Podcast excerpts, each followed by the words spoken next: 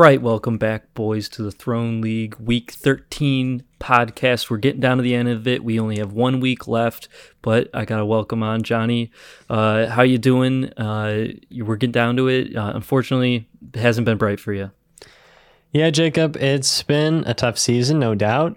Uh, it's been it's been five weeks since I last captured a victory, Jacob. That is a long time, believe it or not. I know you're kind of in the opposite position. You've forgotten what it feels like to lose. Um, tough week, but I did watch a lot of football, and I think there's a lot to break down. And also, you know, the playoff picture has become very, very clear now. So we're going to be able to to kind of take a look at the the matchups from this past week and maybe see what that might mean for who's going to be hot going into the playoffs as we approach uh, the final week of the regular season, which is crazy, Jacob. That we're already um, just one week away from the end of our fantasy football regular season. Uh, time flies when you're having fun. It also even flies when you're not having fun and you lose five straight games as well. So that's just kind of the way that goes. Um, but with that being said, Jacob, would you like to walk us through the matchups from this past week? Yes, I would. Uh, so we'll start off in my matchup. Uh, I took down Jake 108.9 to 88, kind of a low scoring game. Uh, went out for Jake, so it kind of solidified the deal for me. Uh, Davante Adams scared me a little bit, looking like he was going to get a 50 point game, but 37.7. So unfortunately, Jake fell uh, kind of behind, uh, looking for that third uh, spot, uh, the third seed. Uh, Jack took down you, uh, Johnny, um, 181.8 to 95. That might be the highest score of the year. I'd have to fact check that, but Jack had incredible performances all around the board, especially his Browns.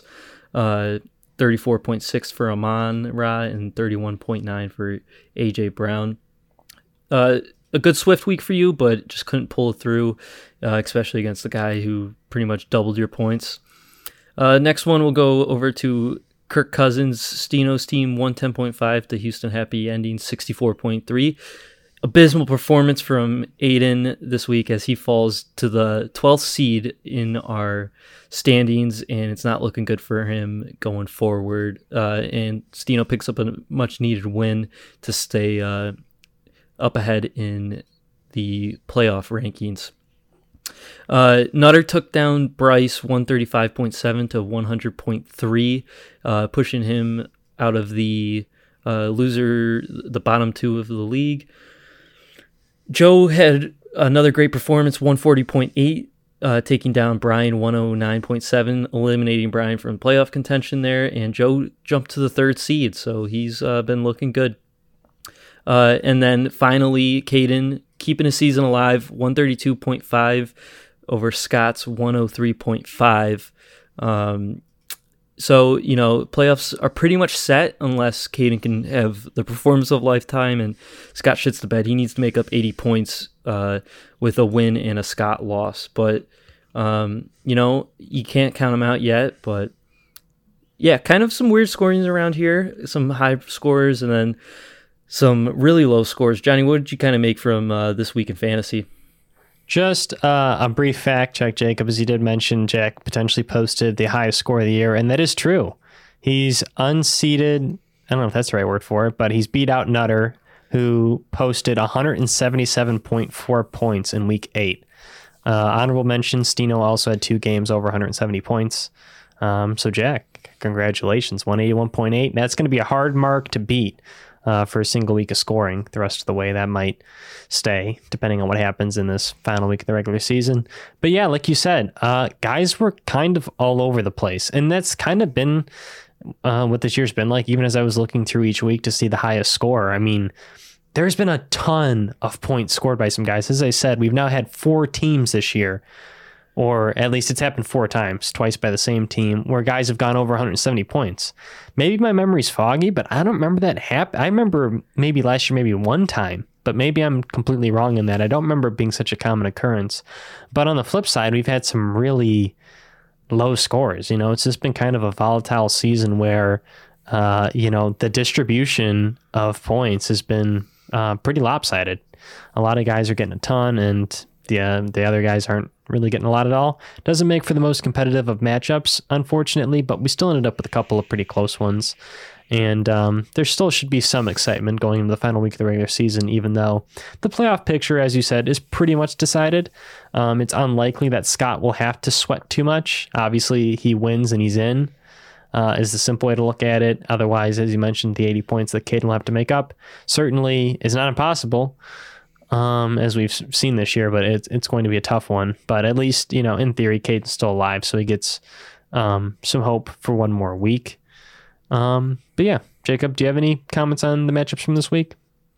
Yeah, I think you hit on all, all the great points. There, it's you know our fantasy like standings are usually a little tighter than this. Uh, I've kind of pulled away with 11 and 2. Jack's been able to pull pull ahead 9 and 4, separating himself for the top seed there. And then the middle of the table has been pretty close, but these last couple weeks, uh, Jake, Stino, and uh, Joe have kind of solidified their spot there. And Scott Scott's been down a little bit. I think he's lost two straight, uh, which kind of propelled him into this scary situation. But you know he's been a good team so far. So it's that's kind of what I've seen throughout this. You know, some people missed on some big players.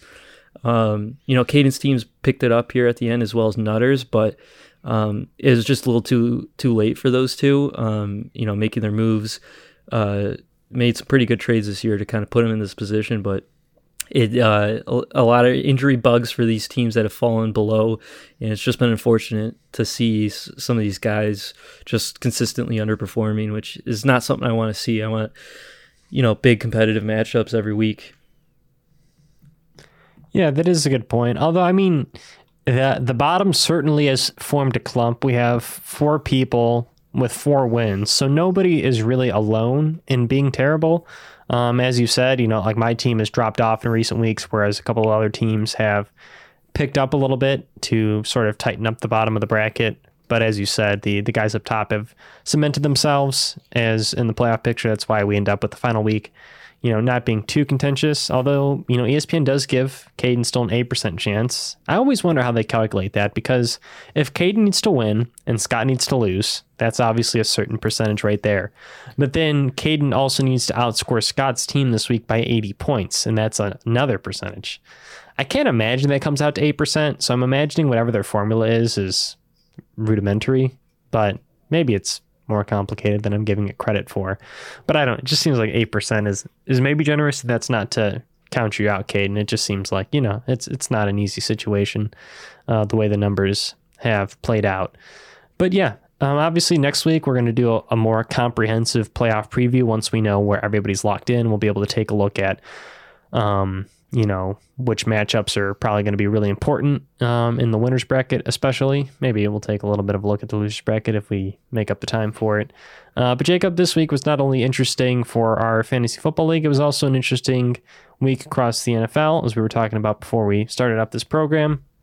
And I really do think, you know, I know that when we talk about these matchups, it's not necessarily directly correlated to fantasy performances, but I think that it does factor in the sense of, you know, we're kind of talking about the general trends of the NFL, which teams are getting better, which teams are impressing us. I think that does play a factor in terms of, you know, if you have a fantasy player on one of these teams, that does that bode well for you? Clearly, I think teams that are in a potential playoff race have a little more juice. You know, you can expect to get a little uh, higher chance of some bigger performances out of your players if they're on a team that's really competing versus a team that might be hoping for you know a pretty good draft pick this year.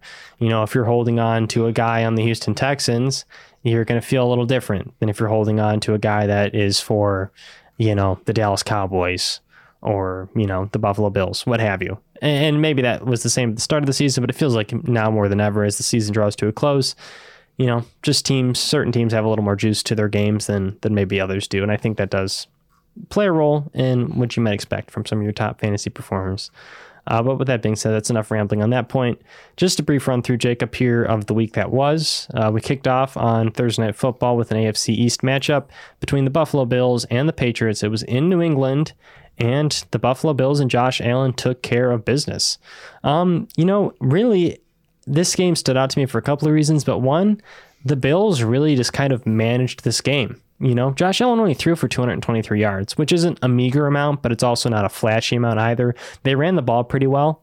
Um, it was the first week where James Cook seemed to kind of firmly cement himself as their top rusher. He grabbed 14 carries. Um, and they just played well and bullied the Patriots. The Bills defense was able to show off their strength and what looks to be a pretty well-rounded team as we draw nearer to the playoffs and also severely hinders the Patriots' chance at a potential playoff spot. So the Bills can kind of knock out two birds with one stone there by, you know, sort of showing off their more well-balanced roster and um, doing some damage to a division rival's playoff chances.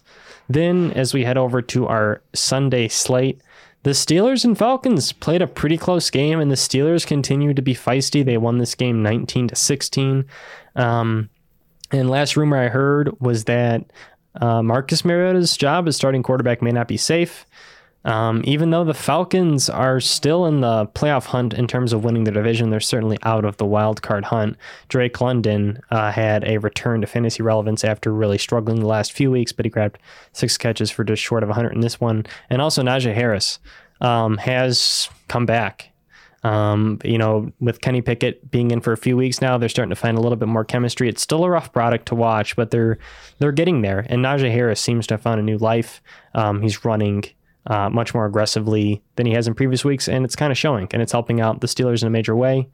Um, so yeah, pretty good game for the Steelers overall. They picked up a win on the road. The Pittsburgh Steelers fans heavily outnumbered the Atlanta Falcons fans in Atlanta, um, which was an interesting sight to see. They there were reports that the Falcons were booed audibly as they came out of the tunnel at their own home stadium.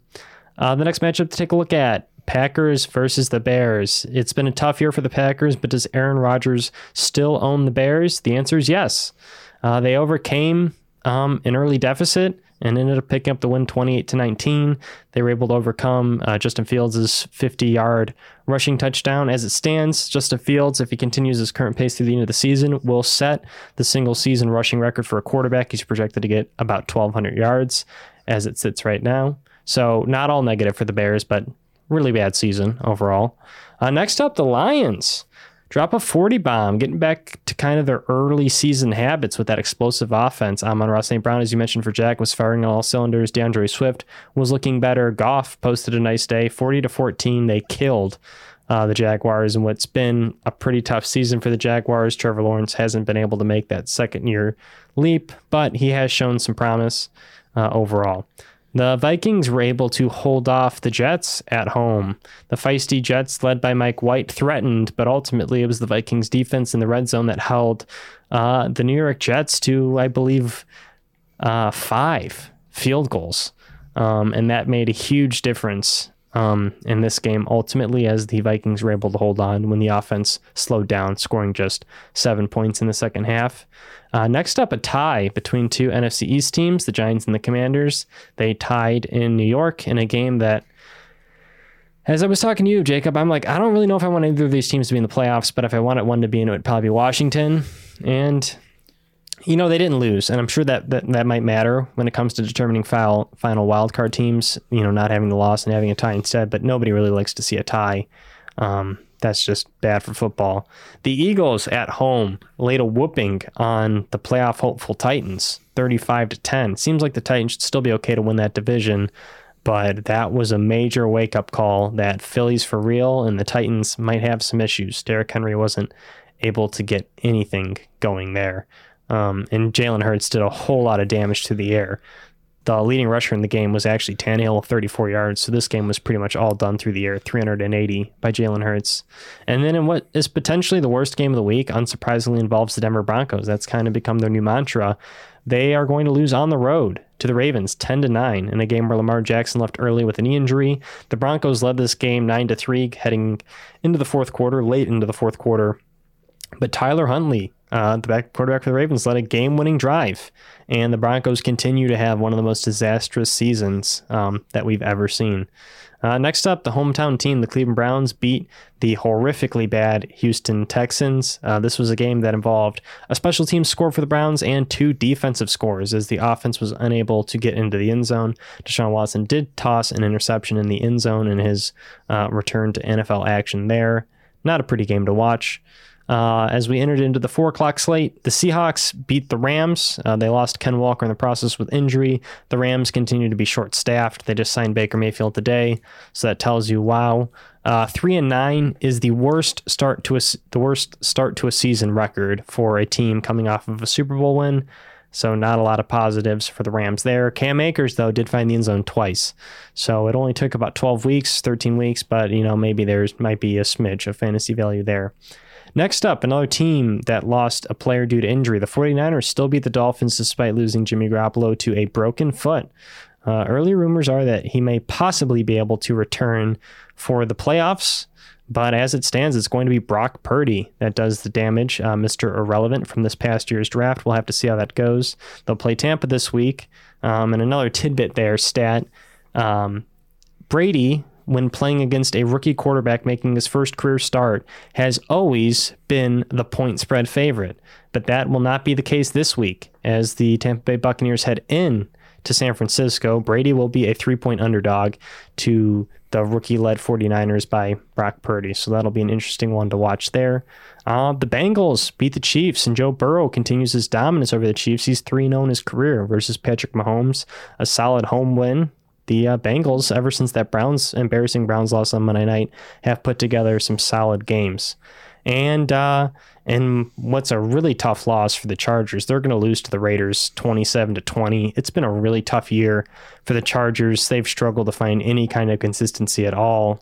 And losing to the Raiders, you know, now all of a sudden the Raiders potentially are back, maybe looking for a wild card spot. It doesn't really feel like it, but I think that's mostly just a bad loss by the Chargers on the road in Las Vegas. Then, as we get to Sunday Night Football, the Cowboys made history, scored 33 points in the fourth quarter against the Colts, went on to win 54 to 19. Um, talking about kind of a similar story to the Bengals in terms of rounding in a form, the Dallas Cowboys look quite scary. I know the Colts um, aren't good, but the Colts sure as heck gave the Eagles a run for their money. I don't necessarily buy into that logic of, well, this team beat that team, so this team should beat that team. I don't know if that really works or not, but a strong win at home for the Cowboys made history in the process with the most points, I believe, scored in the fourth quarter, or at least damn near close to. And then Monday Night Football, for the large part, was a snooze fest until Brady decided to make himself some history, set the fourth quarter comeback record, and beat the Saints in the process. This was the first time that the Buccaneers have swept the Saints in a season since 2008. Um, is this the point where the Buccaneers start to turn their season around? Maybe, maybe not, but still an impressive uh, game nonetheless for Brady and an impressive record to set as he continues to just kind of lay out the best statistical career um, that's ever been played. Jacob, do you have uh, any takeaways from this week in the NFL? Yeah, the just you know Burrow being three and zero oh against uh, Mahomes. That's pretty impressive there. Uh, Chief, uh, the Bengals big statement win. Um, some other things, um, you know, interesting playoff seedings coming up. With you know, will the Jets lose out? Will the Patriots? There's with the Chargers losing, it kind of opens up some ground there, and that the the Jets are able to keep that wild card spot. Um, but you know, if they can't figure out what they're doing at the quarterback position, they could be a dangerous spot to lose that final uh, wild card spot. You know, the Chargers might be able to sneak in. Steelers, Browns, Patriots, any of those teams, if they kind of went out and play pretty good, they can slide in and take a good uh, uh, chance at getting into the playoffs as we uh, head down the stretch. But yeah, um, you know, Bills take over the one number one seed, I believe, because of that Bengals win.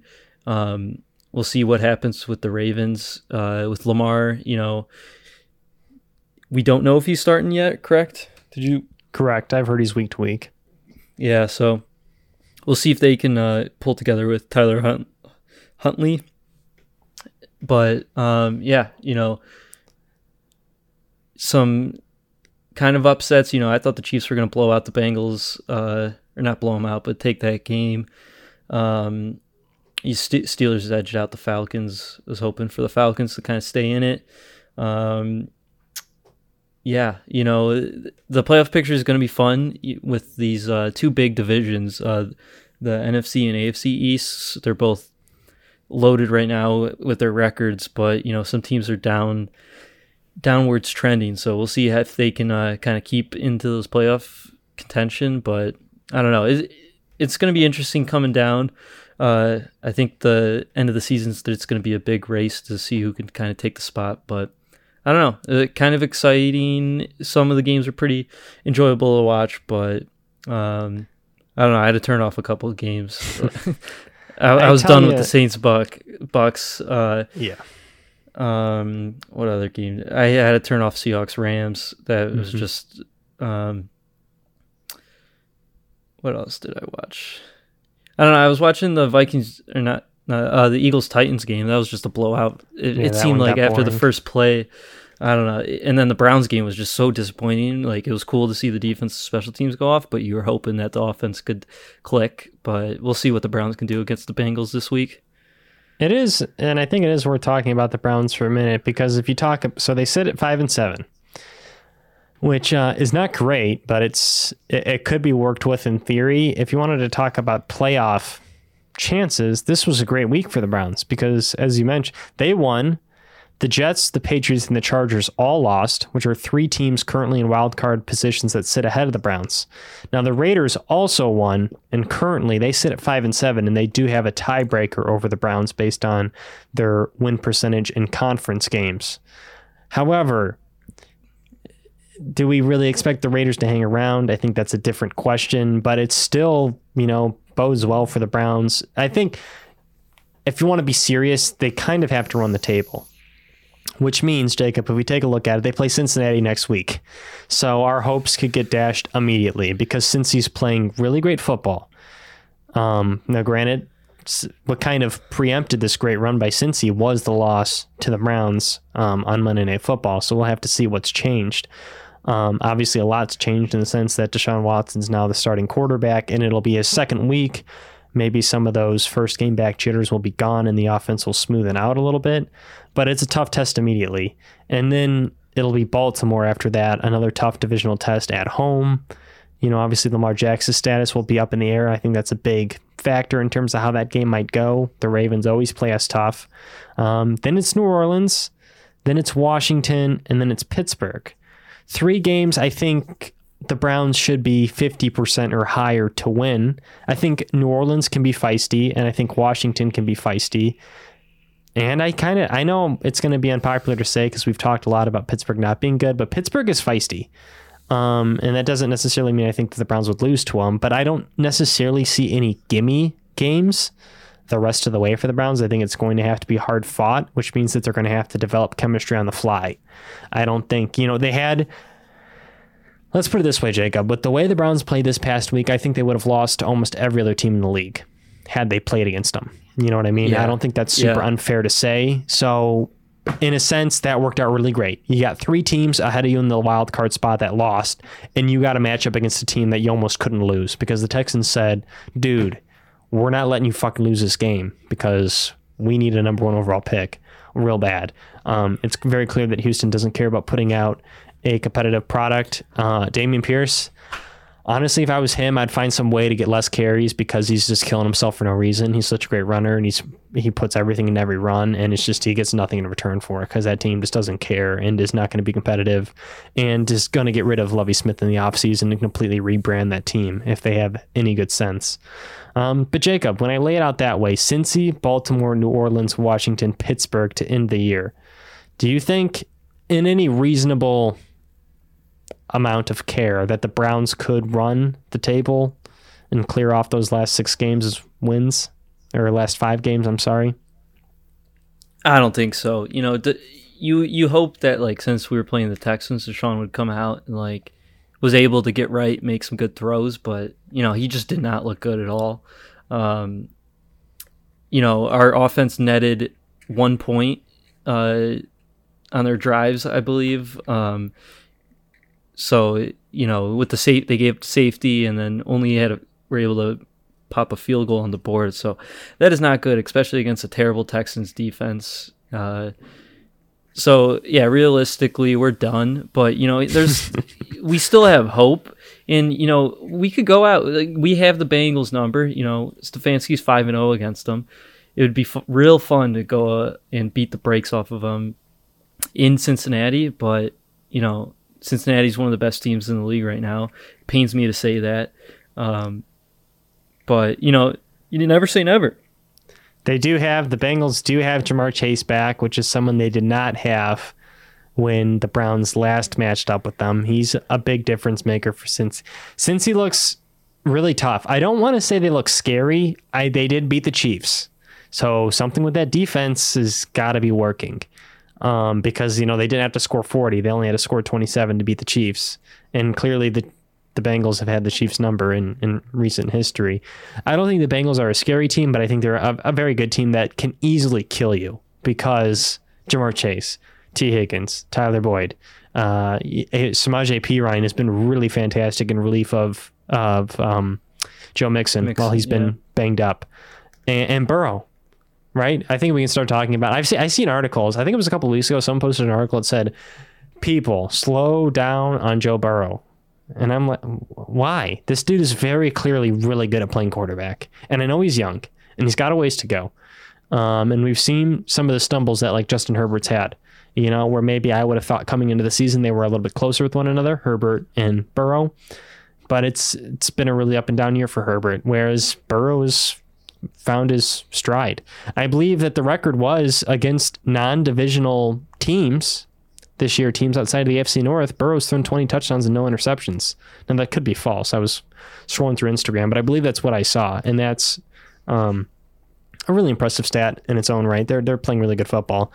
But I think on the flip side, you can make the argument that if the Browns get by the Bengals, then they might be feeling pretty good because by comparison, I don't think any of those teams, Baltimore is tough in the division for sure, but none of those other teams really match up in terms of what the Bengals have been doing. But there does seem to be a difference between Bengals versus non AFC North teams and Bengals versus AFC North teams. You know, you go back to week one when they got absolutely shellacked by the Pittsburgh Steelers and what's gone on to be one of the worst years for the Steelers in their franchise history. You know, there's something that's a little bit different. And did the Bengals lose to Baltimore or no? Am I misremembering that game? They, yeah, they're only one in three in the division. So clearly, so that means that they're seven and one outside of the division. So the Bengals are kind of two different teams based on, and we know that AFC North, even though the teams may not be great across the board, play each other really tough. It's just a different kind of football. Um, tends to be very physical. Um, and all, all kinds of rivalries that are, are, baked in there. But I think it it makes it interesting. Uh, clearly, I you know I hate to. Is there an outcome? You know, as they would say if it was Doctor Strange, was there a reality or a universe where Deshaun Watson had a great game? C- clearly. But I think in a lot of ways it was set up to not be such a great game, and that's why they Brown should thank their lucky stars that they got Houston on the schedule, and that's just the way that worked out.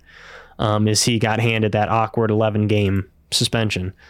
Um, because if he had come back against the Bengals, you know, I think it, it, with that kind of performance, right, it would be a whole different kind of conversation we'd be having.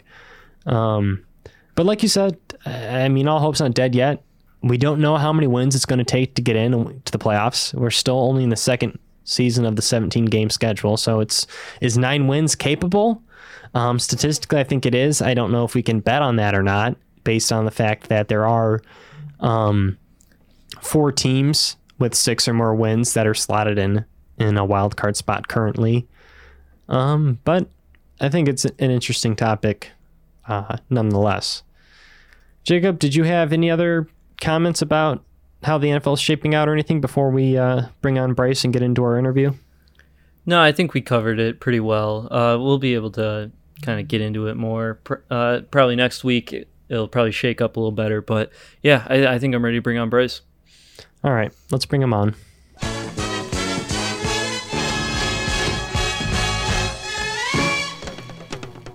Okay, we now welcome on a very special guest. We got Bryce in the studio to kind of break down his season. Unfortunately, not what he wanted to do after winning last year. But Bryce, how the hell are you doing? Um, we're glad to have you on. You know, I'm doing good, boys. Uh, you know, season's been very disappointing. Uh, you know, after we got the throne. Um, but I mean, hey, there's some up and down years, and uh, you know, this was a humbling year for me. So, yeah, um, it's tough to kind of you know be at the top of the world as you were last year. You know, you were making trades left and right. Um, you were kind of down on your trades this year. Was it you just couldn't find the right suitors? What was your or were you not trying to do as many? What was your kind of strategy there? You know what? you know, I really had a mindset going into last year to not fall in love with my team because, you know, I feel like I tend to do that most years. And, you know, I just fall in love with my players. I overvalue them. I think, oh, yeah, you know, they'll turn around, they'll bounce back or, or whatnot. Um, and, you know, last year I, I did not do that. I shopped around probably every week, if not close to every week, uh, just to kind of you know feel out the value, see who people were high on on their teams and who who they were willing to you know let go or part ways with. Yeah, uh, you were able to kind of capitalize on you know some players who uh, people were down on, and they ended up pulling through at the end of the year. But Johnny, you got anything for uh, Bryce? Yeah, Bryce. As I sit here and look through your team, obviously it's not. There's not a ton of dislike. Like this is not a, a bad team by any means. There's a couple of weak spots, um, as I see at least for this current week between tight end and flex, but you're not necessarily set there.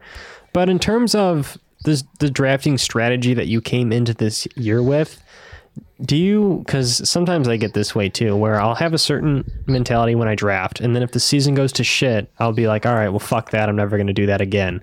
Do you think that the strategy you had going into the draft is still sound and it just didn't happen to come out? Or do you think that you might need to make some changes going into next year you know, I definitely think I need to make some changes going into next year. You know, I was lucky enough to be kind of on the front end of the draft. Um, you know, I don't know how I feel about being in like the first three spots just because, you know, when that when that turns comes back around in a snake draft, you know, there's a lot of players that maybe you had on your watch list that may not be there, and you know, you're just kind of struggling to find a replacement for one of those guys. But uh, other than that, I mean, I didn't draft a tight end early. I usually never draft a tight end early. What I really think hurt me was taking uh, three uh, rookie wide receivers that uh, did Jack fucking did all season in the eighth, uh, eleventh, and twelfth round. So I didn't get much value there.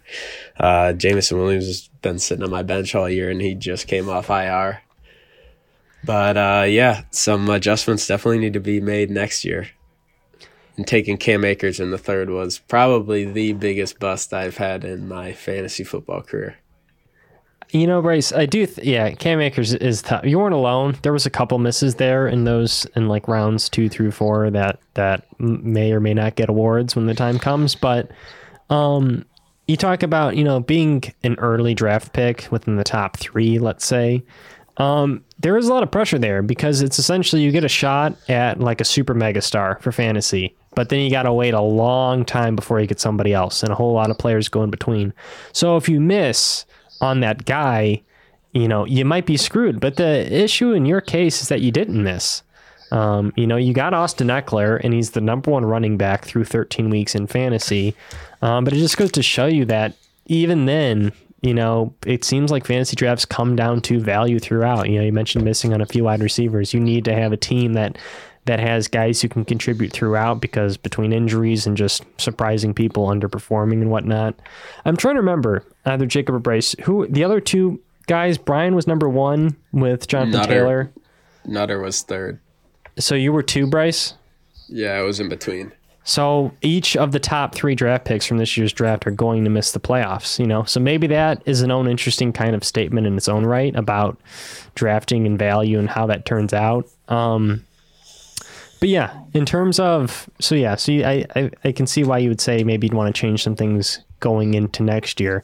But before we get into next year, uh, you know, the season's not over just because you missed the playoffs. Obviously, this is what I'm telling myself too. There is the consolation bracket or the losers bracket or whatever else you want to call it.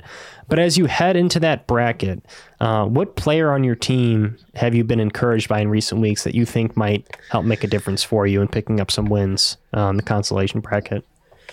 Uh, single handedly, probably Chris Godwin. Uh, you know, he as soon as I acquired him in trade, he you know started finding the end zone. Didn't catch a touchdown all season before I got him. Found the end zone, and man, is Tom Brady peppering him with the football right now. I mean, 13 targets in his last two weeks.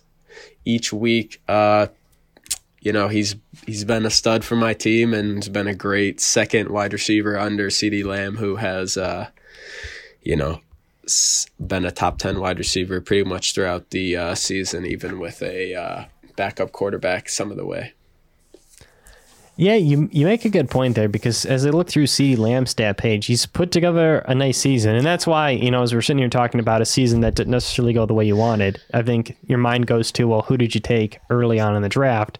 And obviously, you mentioned yeah, Cam Akers didn't turn out the way that you would have hoped, uh, but Austin Ekeler was a hit, and it seems very clearly like CeeDee Lamb was a hit um, early on in the draft. Uh, a player like CeeDee Lamb, who it feels like we probably haven't seen the ceiling yet on him as a player. He's still so young and still hasn't, you know, had a time to play a full season just with Dak Prescott, you know, and just try and put that together and build up that chemistry.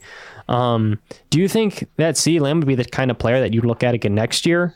Um, do you think that you might go out of your way to draft him, or would he still be a guy that you'd have to uh, get him at the right spot for the right value? Um, you know, I probably you know, if he's around and I'm in the spot to get him, I'd probably take him.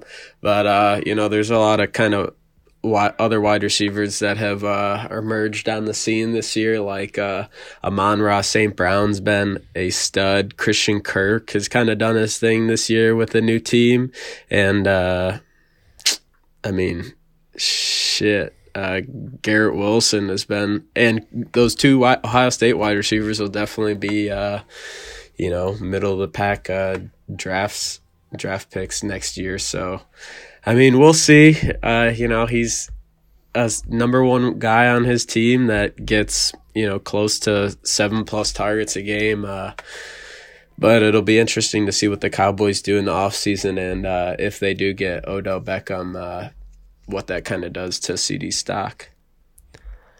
You know, Bryce, it is interesting because you mentioned, yeah, like uh, there are other wide receivers that you want over Lamb right now, but what does seem to be part of the art form in fantasy football is being able to pick the guy who maybe wasn't super great this year, but will be great next year. And it's it's definitely not easy. I've been at this personally a long time, and it's not easy to get the guy who's going to be the star. Sometimes it's known, as McCaffrey's been for a couple of years, um, the way he delivers it, but sometimes it's not known.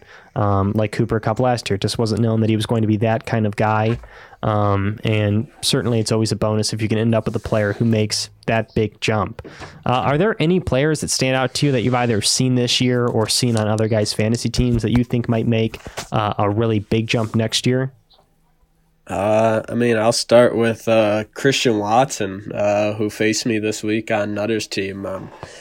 He kind of uh, emerged onto the scene and just hasn't stopped scoring touchdowns since. I mean, he's uh, he like outscores the uh, you know top ten receivers uh, in touchdowns probably since you know in in a three four week span now. Uh, another person I'd probably highlight uh, Amon-Ra St. Brown. Uh, it'd be interesting to see if he can duplicate this what he's doing this year next year, and uh, how about I'll I'll say uh, Diontae Johnson. Uh, there's been a lot of talks about him uh, receiving uh, you know a lot of targets and not getting in the end zone. Uh, it'll be interesting to see if he'll be able to build a rapport with uh, Kenny Pickett to see if uh, he could get back into that uh, elite PPR wide receiver category because he was in years prior with uh, Big Ben. You know, that is also an interesting talk, too, because you can kind of get back to talking about the team as a whole. You know, last year, the Philadelphia Eagles were a good team. They made the playoffs, but they weren't what they are this year, but they made that jump. Clearly, this year, the Pittsburgh Steelers have struggled and what was a year that was expected to be a big struggle. They just obviously had their franchise quarterback retire, and now they have to try and fill that void with a team that is not exactly stock full of talent, uh, especially on the offensive side of the ball. But I think you make a good point about not just maybe Diontae Johnson, but also Najee Harris and maybe a Pat Freiermuth if Kenny Pickett is able to take a next step next year. Um, could we be talking about the Steelers like a team um, like the Eagles, probably not quite to that level, obviously. The Pittsburgh Steelers probably aren't going to go out and trade for a player of A.J. Brown's caliber. Kenny Pickett's probably not going to be Jalen Hurts. Um, but it does kind of play into that unknown factor of fantasy where you kind of have to to take a bit of a guess on, on which teams might really make the big jump and in turn which players might make the big jump. Uh, Jacob, did you have any other questions for Bryce? Yeah, I just kind of wanted, you know, with playoffs pretty much set, you know, who's kind of like the dark horse to kind of take the whole thing? Who do you kind of put your money on that would uh, kind of win the league and take the throne from you? That is a that is a great question. Uh, so I mean, dark horse pretty much rules you and Jack out, correct? Yeah. So you want me to you want me to kind of see Hype what's up a see team what's going that's not the top two. All right, all right. Let me let me take a scroll through these four teams. I'm not gonna say Joe just because fuck fuck Joe and his fantasy team and him being good at fantasies makes no sense. Ah shit. I'll probably go with uh, Scott. You know, if Scott can sneak into the playoffs, I think he's hit on uh, some of those middle round draft picks that I certainly did not. Like, I mean, Rhamondre Stevenson and Jaylen Waddle and Amari Cooper.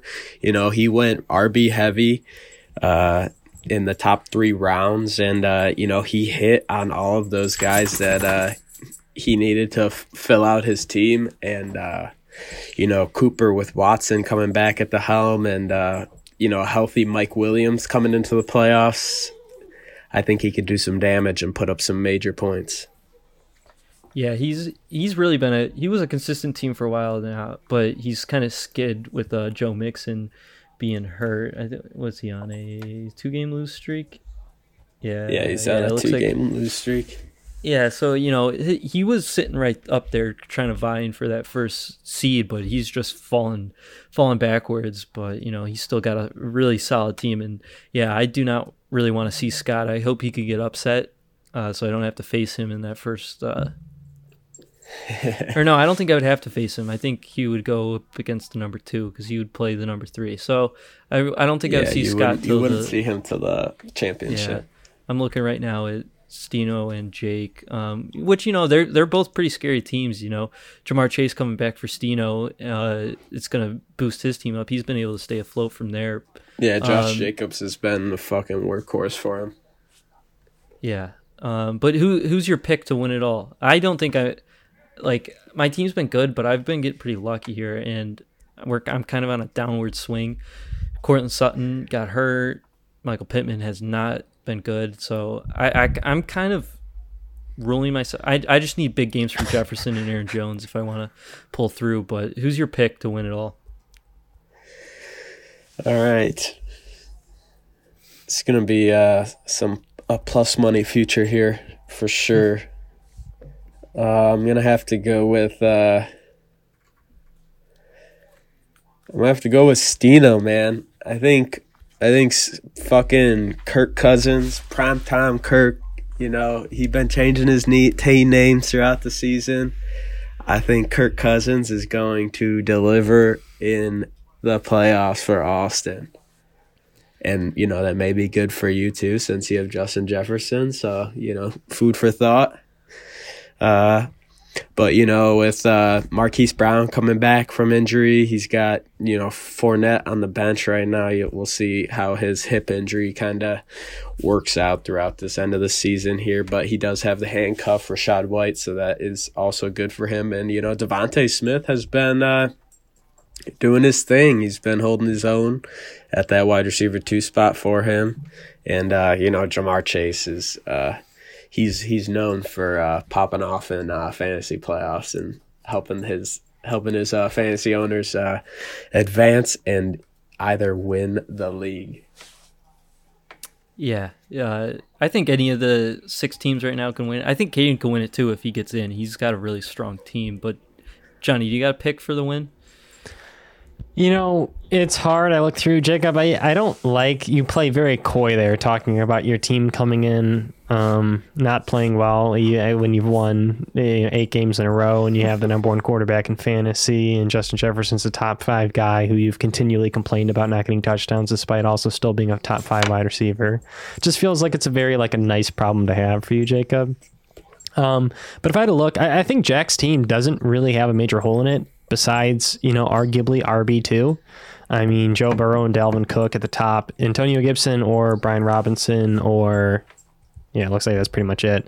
But then AJ Brown, Amon-Ra St. Brown, DK Metcalf, and Travis Kelce seems like that is uh, is a quartet that could be built to deal some serious damage. Um, and Dalvin's been not had a great season uh, overall. You know, he's been kind of needing to find the end zone for the most part to have really great days. He's had a couple of down weeks, but he's still Dalvin Cook, so nice guy to have in your back pocket. And we talked about him a little earlier in this episode, but Joe Burrow, you know, the number four quarterback on the season, has put together a really, really great season. So I guess if I had to go right now, I'd say Jack's team. Uh, just because I don't see an immediate weakness. Obviously, I just played him and he scored 180 points, so I think it's a little bit of recency bias. but it seems like his team's pretty good. I don't know on paper, but that would be my pick for now. Yeah, uh, we'll have to see. I'm gonna win it all though because I've been rigging the the league this entire time. That's why I've won eight straight. But um, we'll see how it breaks down. Uh, last question before from me before we get into our top three. Who, just real quick, who's who's eating, eating the wings? Uh, I've been I've been plotting this for a while now, so I got a good answer for this. Uh, All right. I think. I think Johnny's gonna eat the wings. Jesus Christ! I really do. You know, I, I took him down, knocked him out of the playoffs. So I I'm I'm very confident that I can, uh, you know, win my first matchup and uh, get out of the competition. Right? If I if I win my first matchup, I'm out. Right? Yeah. Right. All right. So you can only you can only get it if you're shitty enough to lose three straight weeks. Right? Yeah. Besides the bottom two seeds, they uh, have they only get two chances. So you got to win Okay. this week to kind of get out of that. All right. Well, you know, I don't I don't know if I'm gonna win this week. Actually, I play Brian, so there's a chance. I don't know. I I feel like He's got J. He's got JT and Olave on by. We're playing Yeah. upset. We're I don't know. spoiling everybody's season. we'll get Well, more into it. But Brian's already pick spoiled. is is Aiden. Uh, he, his team's just been abysmal. I was gonna Yeah, say, how, yeah. how the hell, It's- Bryce, Aiden, and I don't even mean no disrespect to Aiden, but Aiden's fucking. What do you score this week? Sixty-five points. Yeah. He, he's got he's got the lowest points for at thirteen oh seven. The next By- lowest yeah. is the next lowest is is me at fourteen twelve. A hundred more. Yeah, I mean That's fair. We all suck been- if we're in the losers bracket. We all suck, unfortunately. yeah. about Johnny, you you, got any last questions? Jacob, who do you think's gonna eat the wings? I, I think it's a, I think it's Aiden, hundred percent. His team's fucking trash. I think I have to say it's gonna be Bryce now because Bryce threw me on the goddamn bus. you know that's only fair. That's only fair. I think we got we all got a very very good chance at uh, eating these things. All right, Jacob, But- why don't you bring us into our top three for this week? Yeah, you know we hit December. We got past Thanksgiving, so why don't we just kick it off uh, with some Christmas joy? Do top three Christmas songs. Um, Now, don't Bryce, know. you were not the last time you were on the podcast. We had not even started the top three. Is that correct? I don't think so. I really don't. Yeah, I can't remember which week you brought it in, Jacob. It was early on, but I don't think it was quite when it was Bryce like was on. it was like week two or three. Um, so just a quick rundown for you, Bryce, in case you aren't familiar. We do it. Each person picks the number three, and we go one by one as we list off our number threes, and then we go down to our number two, and then down to our number one. If that makes sense to you, It's, it's the three up to one. Got it. right?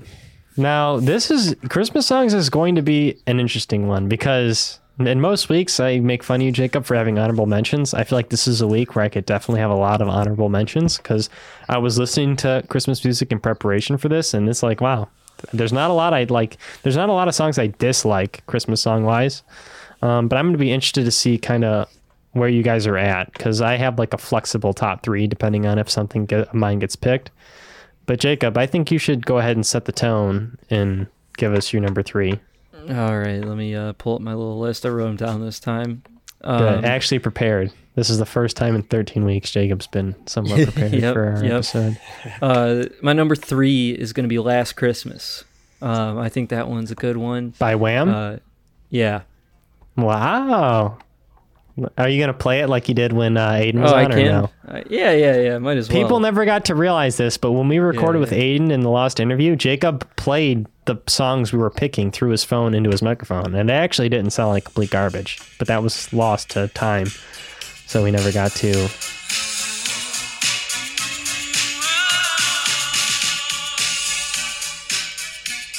Let me get to the chorus. Yeah, you gotta skip like 20 seconds into it.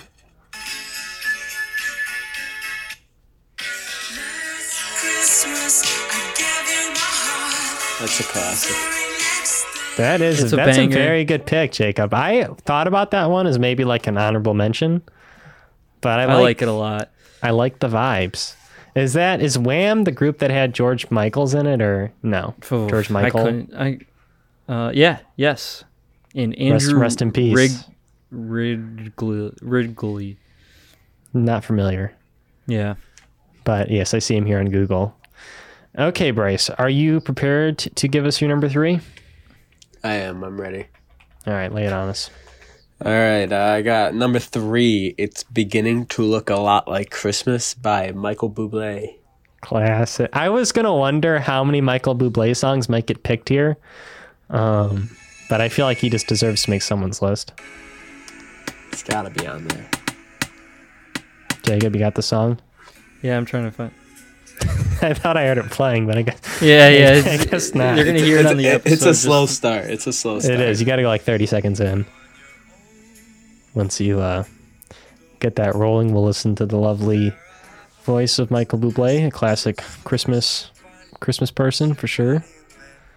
Well known for it. Jacob is having a little bit of. All right, there he is.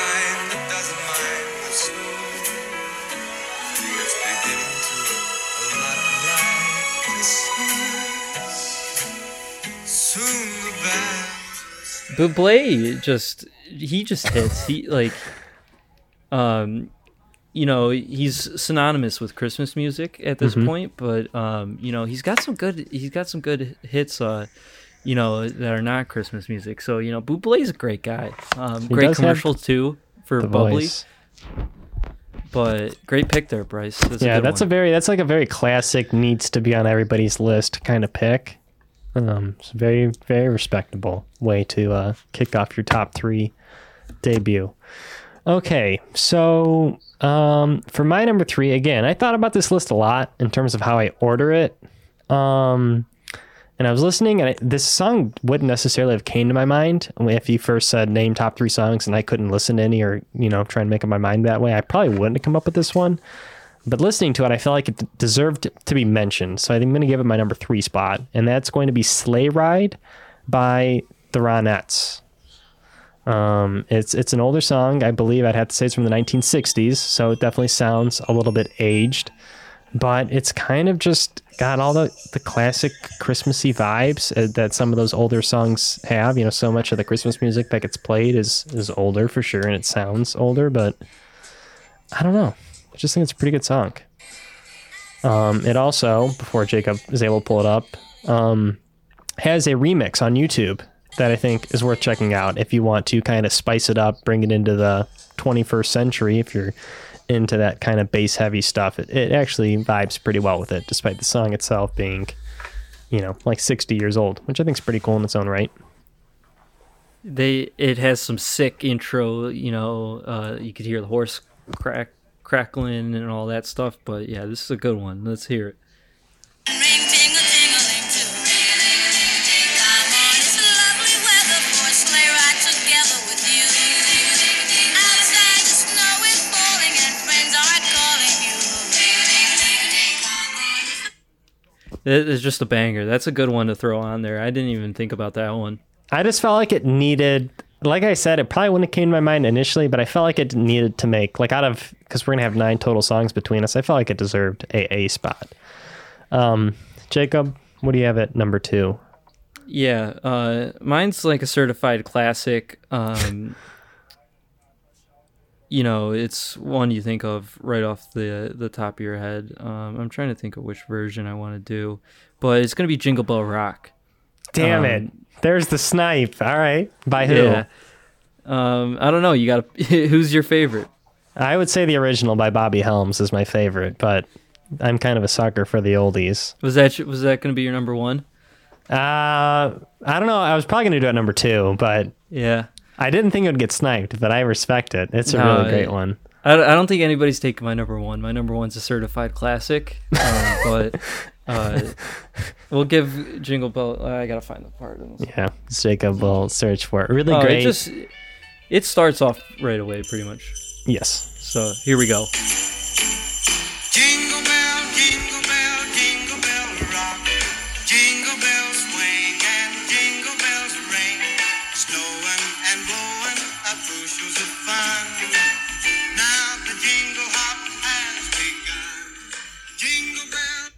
Just you know, this this is the song that really makes me think about Christmas. Like you know, it's in a bunch of Christmas movies. Is this in uh, Home Alone? It's in a Um, lot of them. Yeah, I, the one reference I was gonna have for it, if you guys are familiar with the show Two and a Half Men, which I've seen it show so many times, I love it. But there's a Christmas episode, and Alan, uh, they're play- Charlie's playing the piano, and their mom's there, and they're doing Jingle Bell Rock, and Alan comes out and starts singing it and dancing it and the whole bit. It's pretty funny if y'all want to check out the episode, but. Yeah, excellent pick, Jacob. Jingle Bell Rock is is as you said, it's a certified classic. Should be on everybody's Christmas playlist. Yeah, it's a it's a go to get you in the mood. You know, kind of make you want to little do a little jiggle while you know maybe decorating the Christmas tree, making some cookies and all that sh- shabazz. Um, but. Bryce, what you got? What you got at two? Uh, you know, I'm gonna be that guy. Uh, I'm gonna be that guy, and then this I already just know where you're song just has to be on somebody's top three. And you know, I'm gonna put it number two. Uh, All I Want for Christmas, Mariah Carey. Simple as that. Wow. You know, I was curious if Mariah Carey was to make somebody's list. She's a polarizing figure, but definitely should be on people's Christmas playlist because that's, I mean, kind of, it's like you said with Michael Bublé. You know, he's so heavily associated with Christmas. I mean, that is Mariah Carey for good and for bad. She is, she is the kind of the, she's kind of the Christmas version of Michael Bublé, which is interesting in its own right.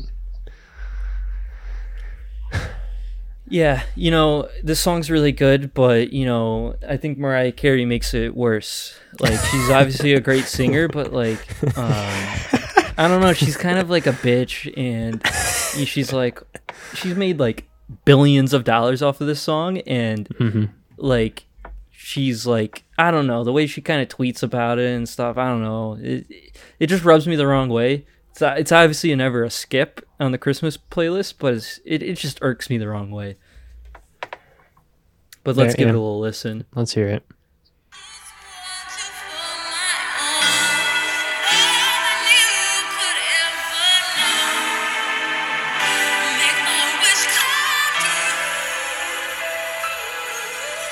Like if you don't belt that part of the song, like do you even like celebrate Christmas?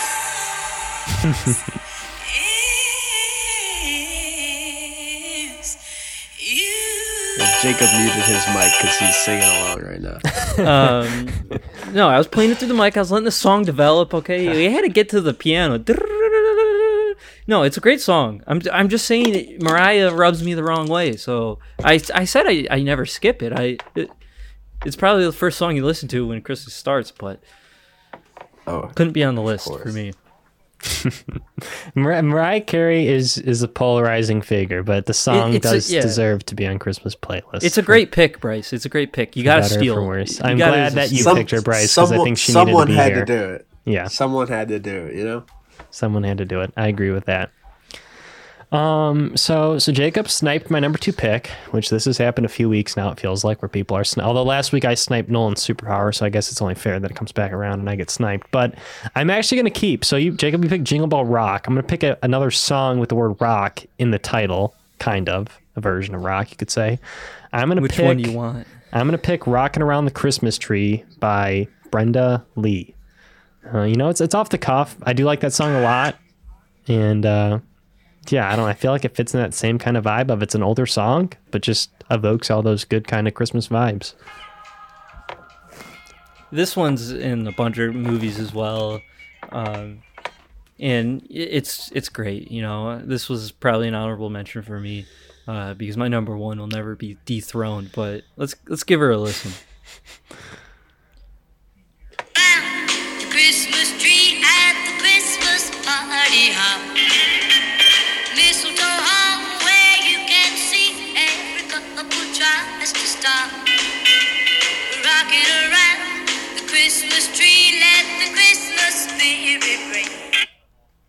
Certified classic right there. Indeed, Um, indeed. Great pick there, Johnny.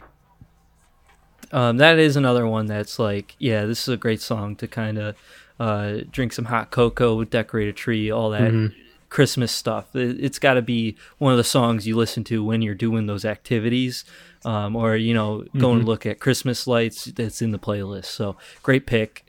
It's unskippable when you play it, and it really does bring you in that Christmas, uh, Christmas feel. That actually, though, Jacob, as you mentioned unskippable again, is there a Christmas song that you're going to insta skip each time you get to it? So, kind of the opposite of our top three. Is there a Christmas song that you just can't stand?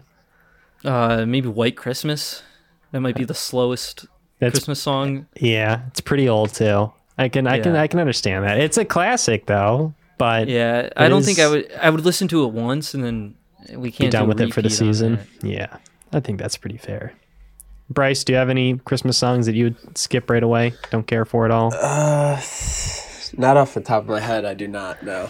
Yeah, they're mostly pretty solid when you think about it. I mean, there's not any other holiday where you can legitimately play it on the radio 24 7 for like six weeks and people don't bat an eye. So it's a pretty well rounded genre. Um, but that being said, Jacob, I guess that brings us to your number one. So what is this this capital C, capital C certified classic that you have waiting here? Uh, yeah, this was one that uh, I'm really curious I, if it's going to be mine because I definitely feel like mine needs to make a list. So I'm curious if it's going to be yours. I don't think it. So mine was. I used to work at a garden center. We sold Christmas trees, so they were playing the music all the time, and I, I got sick of Christmas music by the we got time we got to the end of the year. But this one song, I would love to hear every single time. Um, it's "You're a Mean One," Mr. Grinch. Oh, alrighty. There's then. so many great insults in this fucking thing, and honestly just- though. Yeah, that's part of the reason why I considered picking it, Jacob. Is I was like, because lyrically, this song is so great that it feels like it should be listened to. So I, res- I respect you picking it. It's it's a classic. You know, The Grinch is a good movie. Um, uh, you know, you got to watch the. It's in your Christmas rotation when you're watching your movies, getting in the mood, and you know, it's a it's a great fucking song as well. Um, let me uh give it a little play. Mr. Grinch, you really are a heel. You're as cuddly as a cactus, you're as charming as an eel, Mr. Grinch. When when he just says Mr. Grinch, it's You know you just can't you can't get better than that.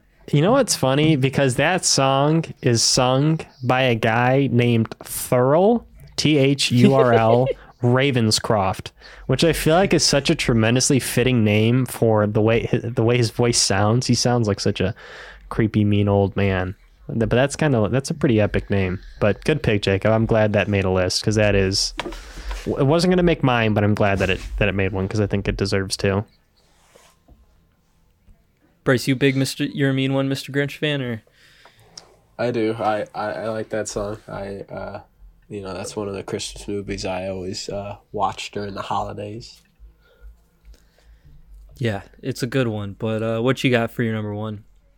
All right. Uh, you know, this is uh, I don't know how you guys are gonna feel about this one, but this this is my this is my go-to Christmas song. This is my favorite one. Santa Claus is coming to town. Bruce Springsteen. All right. You bringing in the boss. I love it. Yeah. It's That's pretty boss. Right there. How about, do you guys like Bruce Springsteen in general? Yeah, my dad's a huge fan of him, so I uh, I've heard it a lot. lot of it. Yeah, He's got some pretty. He's got some pretty good songs. I'm not like He a major fan, but he does have some good stuff. He's he's an interesting guy. um, As we wait here for Jacob to cue up the song. Um, but yeah, that's the other thing with Christmas songs is that typically for most Christmas songs, there's going to be a number of versions, um, which is pretty all throughout time. You know, people have covered that song right up until today, I'm sure, by a number of different people. So it'll be interesting. I don't think I've heard Springsteen's version a lot, typically, so it'll be nice to hear his here. All right, I got it. Lay it on us.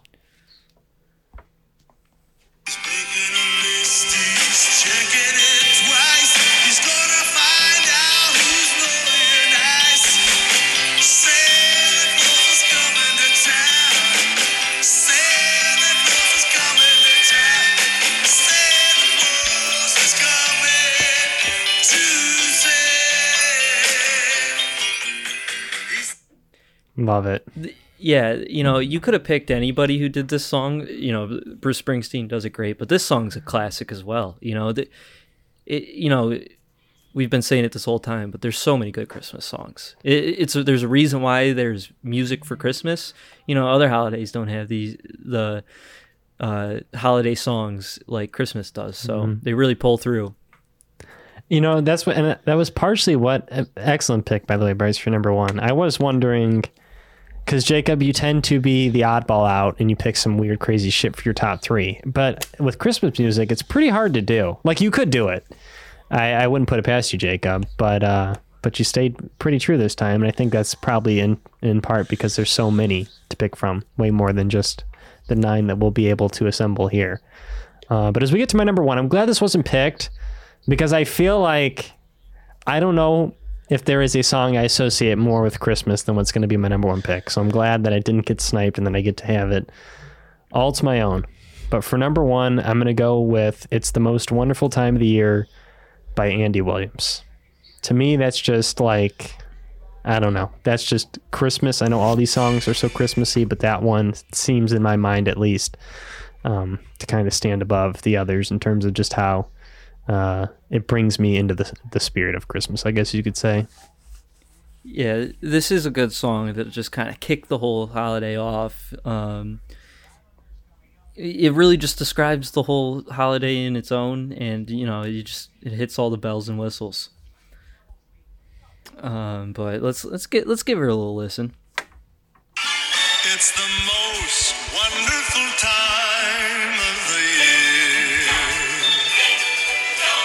kids jingle belling and everyone telling you be of good cheer. It's the most wonderful time of the year. Classic there, Johnny. Great pick. Um, Yeah. you you really uh, rounded your list out there with that one. Well, Thank you, Jacob. Are we gonna get any special Jacob honorable mentions this week, or Um, you know, just run through? we- you could just run through the entire fucking playlist. run through the entire playlist? A Holly Jolly Um, Christmas is a classic by Burl Ives. That's a great one. Let It Snow by Dean Martin is real Yeah. good. Um, as I look, I'm just scrolling through a list, as you said, like looking at them.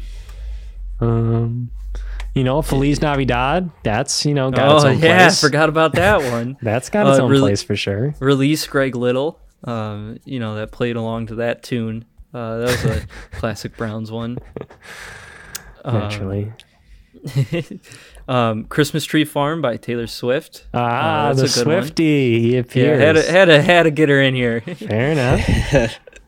I was gonna Uh, little Brit- Little Saint Nick by the Beach Boys is definitely a fun change of pace. It's Yeah, very much in the Beach Boys vibe, which is a fun Yeah, addition to Christmas music. That's a good one. Beach Boys.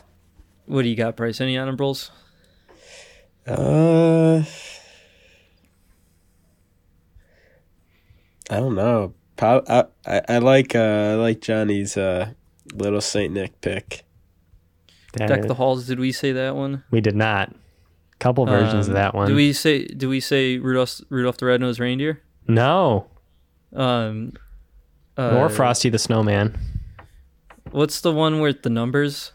Um, Oh shit! What is that one?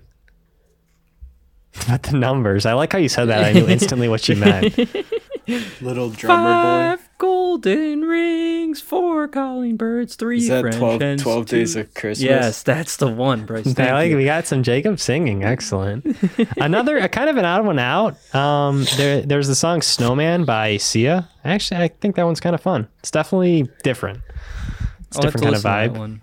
But I, I, think know it's Sia fun. had a Christmas tree song or Christmas song. But uh, "Blue Christmas" by Elvis is pretty classic. I think Yeah. that one's it's good to get Elvis in the, into your mix. Um, I saw "Mommy Kissing Santa Claus." Did we mention that one? no, Some Dolly Dolly Parton version. yeah, Um, yeah, just so, there's so many good ones. You know, Mhm. everybody could have came on and had a different list, and There's I don't the, think you uh, can really argue with it. The what about the hippopotamus one? It's classic. Oh yeah, yeah. I want a hippopotamus for Christmas. Great. Perfect. Yeah. Like you said, I don't know. It's it's yeah. fun. I had a really fun time listening to my Christmas playlist, try and pick out three songs for this because it's just yeah. a lot of good vibes across the board. They're all pretty fun songs. Yeah, Um, you really got me in the mood, Jacob. Yeah, uh, we thank Johnny for that. He had the topic idea, um, and I think it was a great one. But question for the two of you: When's the appropriate time to start listening to Christmas music? December 1st. I'm gonna have to agree with Bryce. I'm a December first kind of guy. I'm not.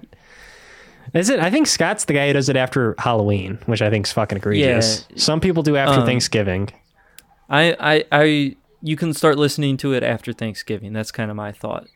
Which is you know, pretty there's close that gray to the first. period.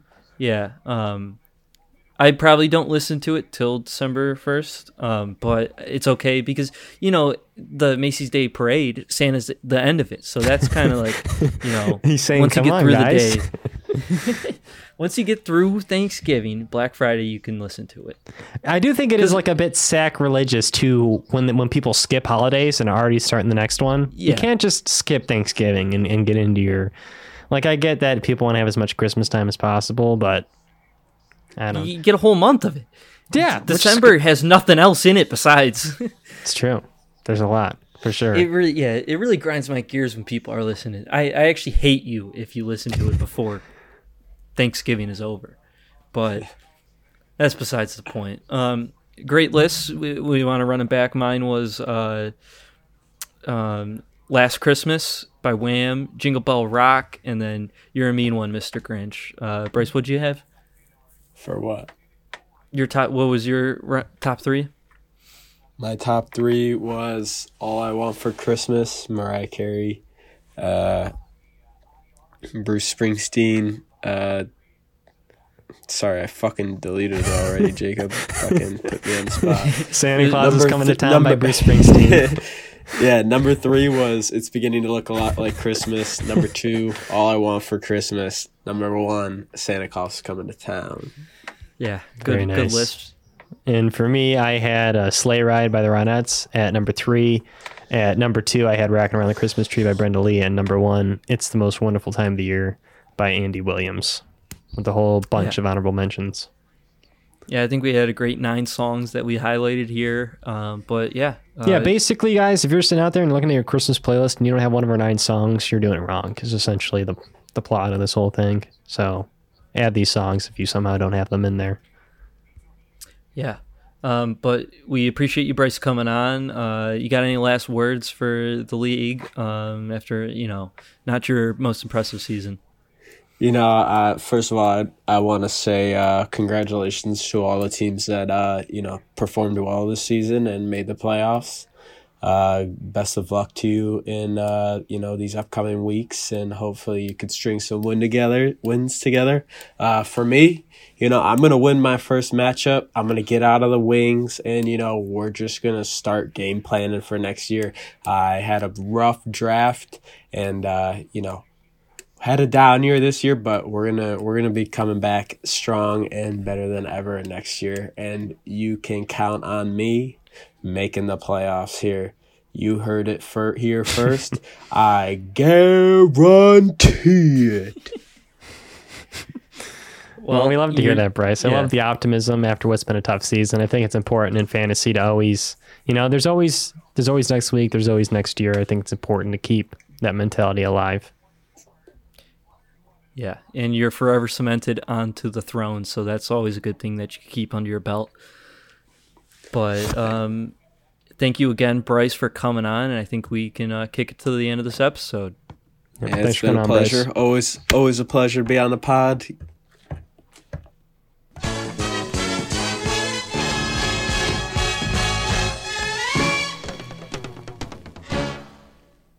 All right. Well, we appreciate Bryce for coming on uh, the podcast episode. Uh, I think we had a good time there. But Johnny, you want to get into these power rankings before we end the episode?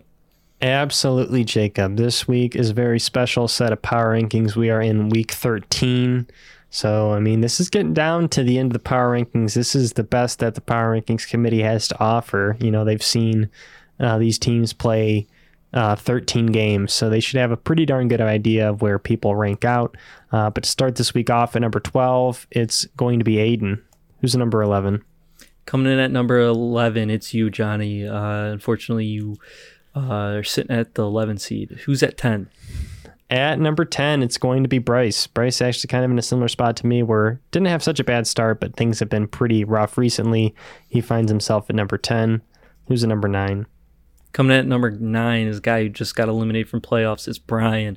Brian, uh, you know, had some good uh, start to the season, but you know wasn't able to pull throughout in this back half of the season. Who's at eight?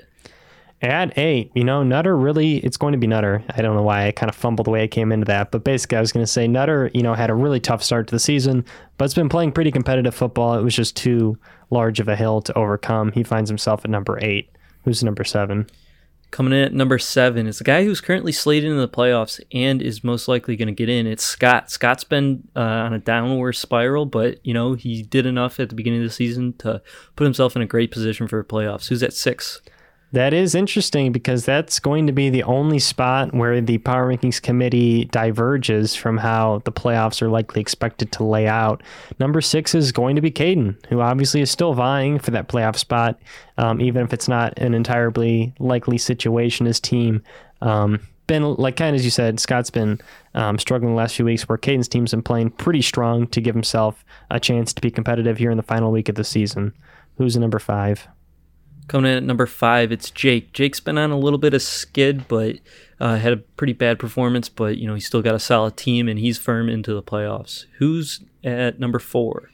At number four, we mentioned him early in the episode with a couple games over 170 points this year. It's going to be Stino. Stino's already punched his ticket into the playoffs and has clearly proven that his team is fully capable of delivering some huge outputs, which could bode well for him in the playoffs. Who's going to be at number three?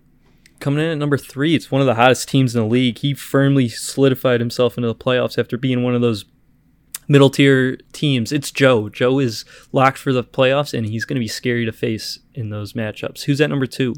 At number two, he just set uh, this year's record for most points scored in a single week at 181 points. It's going to be Jack. Jack uh, is kind of head and shoulders above everybody else um, for the most part, with one exception here. Is we're going to get to number one. Who's the number one, Jacob? Coming in at number one, it's the guy who's on an eight game win streak. He's f- set himself up for the number one seed in the playoffs. It's me.